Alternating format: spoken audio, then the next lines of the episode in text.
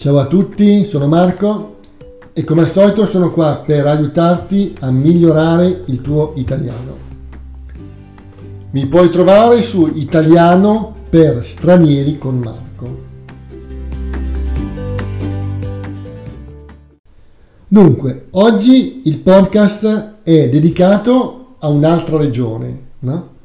Ecco, è il Friuli Venezia Giulia.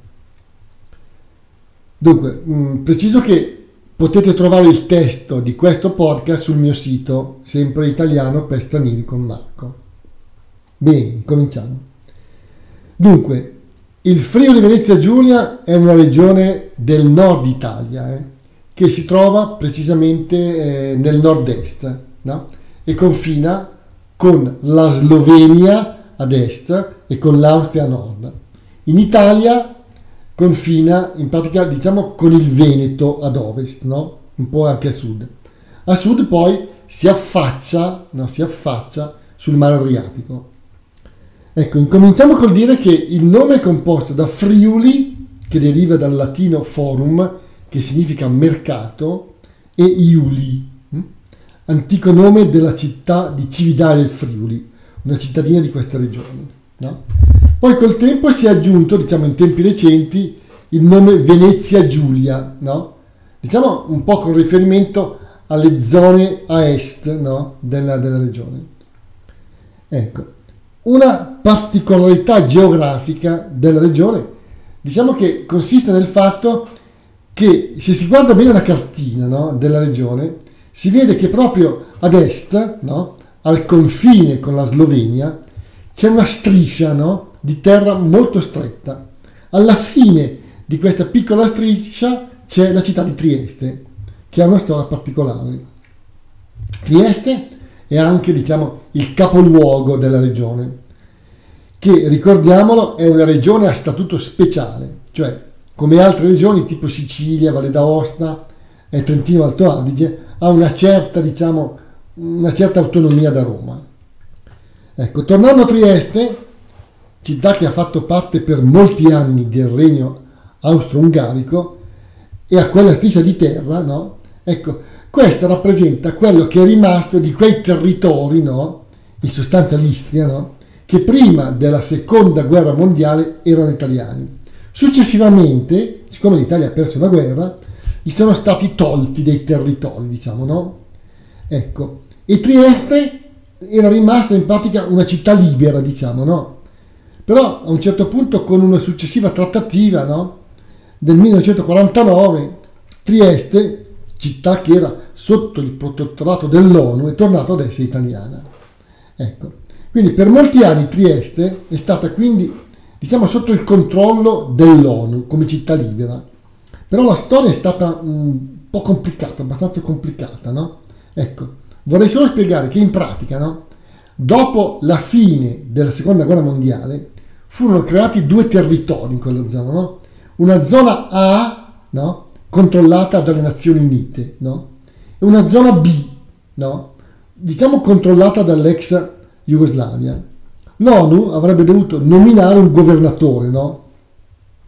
che però non fu mai nominato perché non c'era accordo tra gli alleati e la Russia. Ecco, poi a un certo punto nel 1953 vi furono anche delle, mh, delle manifestazioni violente, no?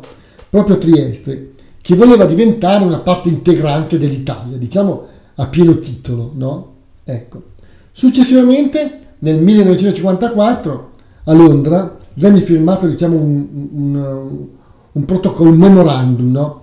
in cui la zona A e B vennero finalmente assegnata in parte all'Italia e in parte alla, alla Jugoslavia, no? Ecco uno spostamento a favore della Jugoslavia di, di alcuni chilometri. No? Il 25 ottobre del 1954 l'amministrazione della zona A no? passò definitivamente all'Italia e praticamente si è concluso l'iter diciamo, di questa zona franca, chiamiamola così.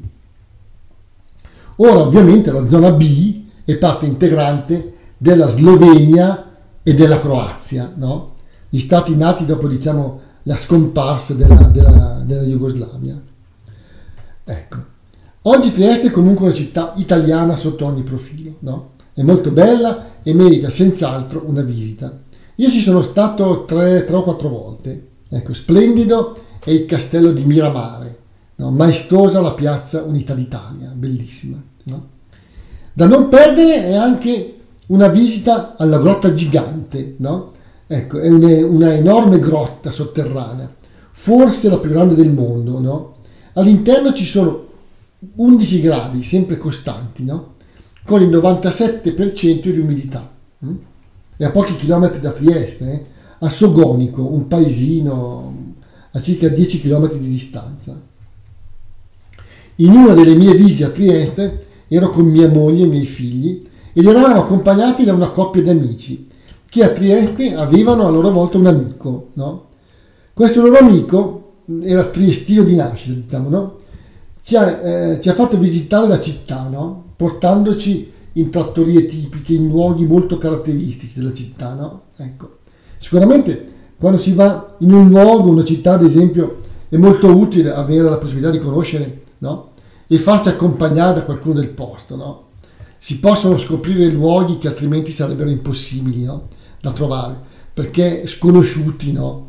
a chi non abita in città. Ecco, io conosco un po' anche il resto del Friuli, perché come ho già detto in un altro podcast, ho trascorso un anno a Udine. Hm? ecco, per fare diciamo il soldato. No? Ecco, durante l'anno, chiamiamolo del, del, servizio militare, sono stato un po' diciamo privilegiato, no? Perché avevo la macchina no? e l'ho portata in Friuli. No? Quindi potevo, diciamo, durante le libere uscite, no? cioè alla sera durante i fine settimana, quando non tornavo a casa, eh, potevo girare un po'. Di solito ero con due o tre ragazzi della, della mia età allora avevo 26 anni, no? E quindi ero tra i più anziani, no? Anziani. Con la macchina siamo andati parecchie volte fino a Venezia, siamo andati a Trieste, no? Poi a Cividale del Friuli, a San Daniele, no? Famoso per il suo ottimo prosciutto, no? Siamo andati a Gorizia a vedere la diga del, e a vedere la diga del Vaillant, no?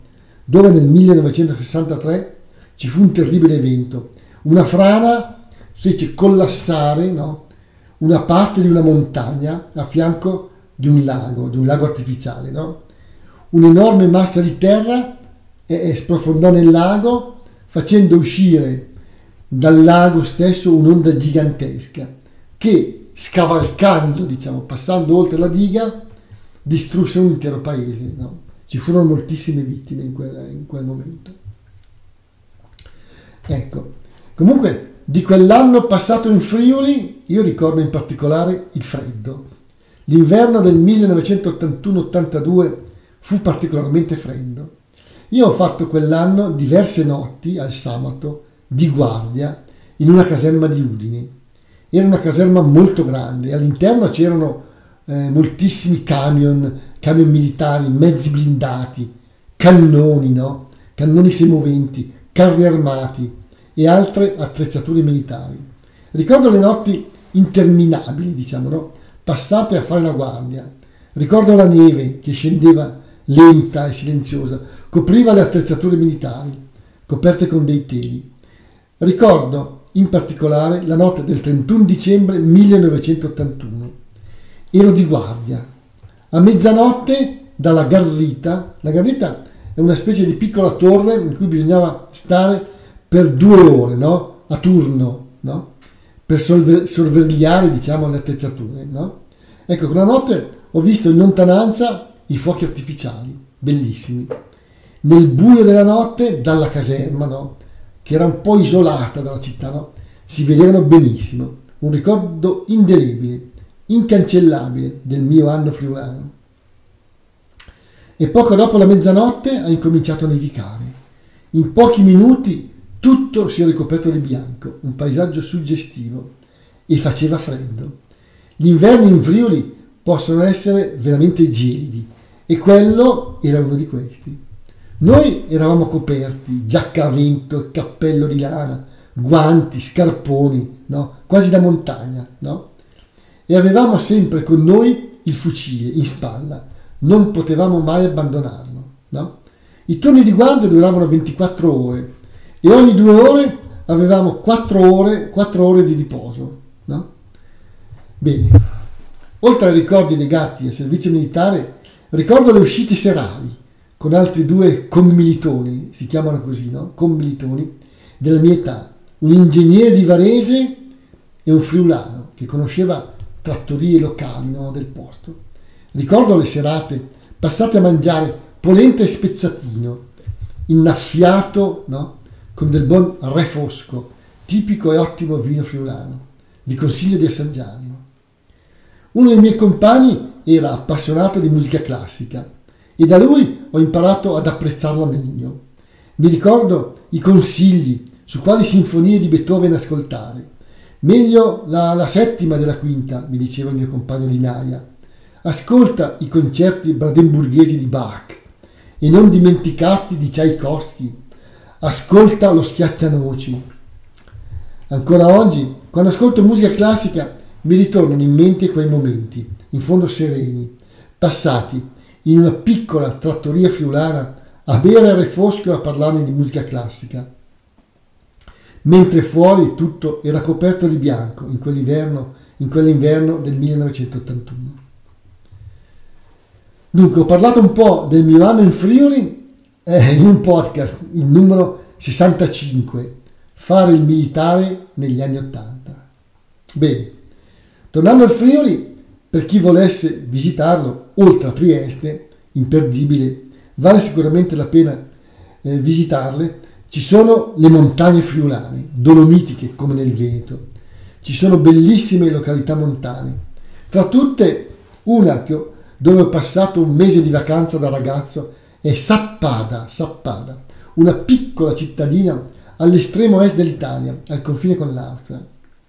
È circondata da vette maestose, immersa nel verde, tranquilla e ordinata. Io e mia moglie abbiamo trascorso anche due giorni in un agriturismo in una cittadina vicina al confine, a pochi chilometri da Cividà del Friuli. La proprietaria era una signora friulana che parlava con un forte accento della Slovenia. Capita spesso in Friuli, nelle zone vicine al confine, di sentire la gente parlare in questo modo, un po' come succede in Alto Adige, dove la gente ha spesso un forte accento tedesco. Bene, una bella descrizione del Friuli che ho trovato è quella di uno storico inglese, Mark Thompson, che dice che in questa regione sono nascosto, nascoste delle vere perle storiche e artistiche. Una terra unica in cui ci sono elementi latini dell'impero romano, elementi longobardi, veneziani, austriaci e slavi. No? Infatti c'è Aquileia, no? di origini romane, Cividale del Friuli, come detto, longobarda, Udine, che è un po' di influenza veneziana, e Trieste dell'impero asburgico. No? Ecco, tutto questo è vero, no? E, e, ne ho avuto la conferma, diciamo, girando per la regione, che è varia, e è sempre interessante da visitare, secondo me. Ecco, geograficamente il Friuli è diviso un po' come il Veneto, no? In una parte pianeggiante che arriva fino al mare Adriatico, no? E una parte montuosa che comprende appunto le Dolomiti friulane, che sono come quelle venete, no? Sono, come ho già detto, per il Veneto montagne veramente spettacolari, maestose direi per la loro imponenza, per la loro mm, severità, per la loro asprezza. Una montagna si può definire aspra, aspra, quando è molto rocciosa, no? con cime alte e versanti ripidi. No? Ecco, se vedete le immagini in internet ve ne rendete subito conto. Ovviamente ci sono moltissime immagini delle Dolomiti friulane. Mm? non sono particolarmente alte. La vetta più alta è quella del monte Coglians con 2780 metri. Mm? Allora, dal punto di vista economico, il Friuli ha una forte vocazione all'esportazione, no? Ecco, avere la vocazione significa che è una cosa che è molto sviluppata, no? Ecco, in particolare l'economia friulana si basa sull'industria manifatturiera, è sviluppata soprattutto, la, soprattutto la produzione di metalli di base, cioè ci sono molte imprese che producono manufatti di vario genere, di acciaio, no? o di alluminio di varie leghe. In particolare è presente il gruppo Danieli che sta diventando, no, che sta diventando un polo molto importante per la siderurgia italiana. Il Friuli esporta molto verso gli Stati Uniti. Bene, termino qui, anche se di cose da dire, come al solito, ce ne sarebbero molte. No? Andrò avanti ancora magari con altre, con altre regioni. Hm? Alla prossima, quindi. Saluti a tutti. Ciao!